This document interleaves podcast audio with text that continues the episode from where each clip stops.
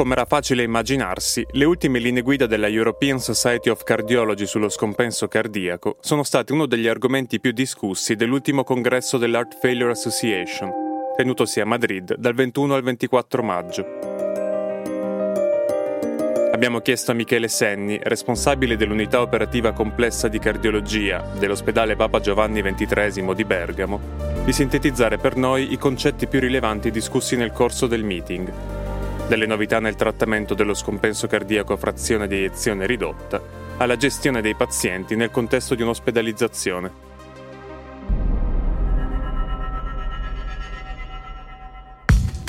Le linee guida recenti della Società Europea di Cardiologia sullo scompenso cardiaco, vi ricordo presentate ad Amsterdam virtualmente nell'agosto 2021 hanno sicuramente rappresentato un grande passo avanti non solo in termini di approccio ma anche di eh, semplificazione di quello che erano le precedenti. Infatti nelle nuove linee guida parliamo di contemporaneità dei quattro farmaci considerati i pilastri della terapia dello scompenso cardiaco, cioè quelli che vengono anche definiti disease modifier, cioè quelli che cambiano completamente la malattia. E sono, vi ricordo, i beta bloccanti, gli ACI inibitori o gli ARNI, gli antialdosteronici e, e la dapaglifozin e l'empaglifozin. Eh, sicuramente questo approccio nuovo rappresenta una, una, grande facilitazione per il clinico, il quale non deve più ricorrere a quel complicato sequenziamento che era previsto nelle linee guida, vi ricordo, del 2016. Tant'è vero che in questo momento viene data priorità all'utilizzo delle, dei farmaci anche a bassi dosaggi. Ovviamente le linee guida poi però raccomandano che si cerchi di ottimizzare la terapia per arrivare a una implementazione di tutti i farmaci nel tempo più breve possibile.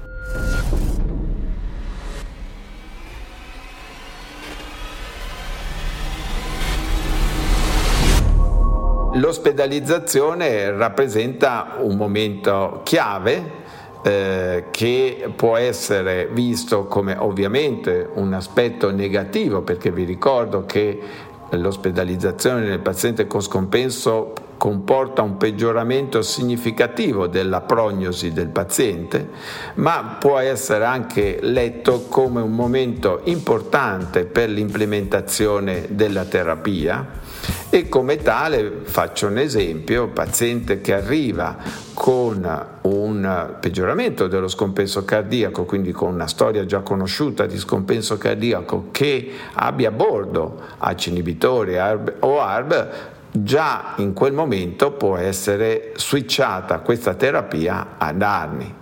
Altro esempio è il paziente invece de novo, ma con in terapia ACE inibitorio sartanico, per esempio perché aveva una storia di ipertensione arteriosa o un precedente infarto. Anche in questo tipo di paziente si raccomanda di switchare la terapia con ACE inibitore ARB al Sacubiti Vasartan.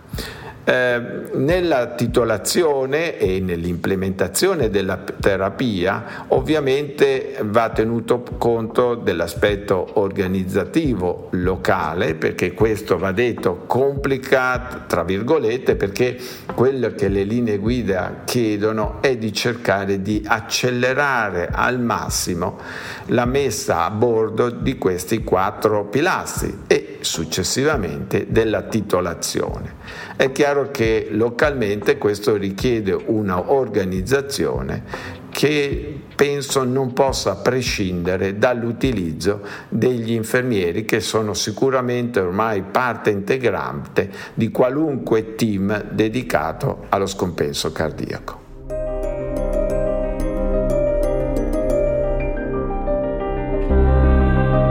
Avete ascoltato Meet the Meeting, il podcast di Dr. Talk Cardiology dedicato all'aggiornamento dai maggiori congressi in ambito cardiologico.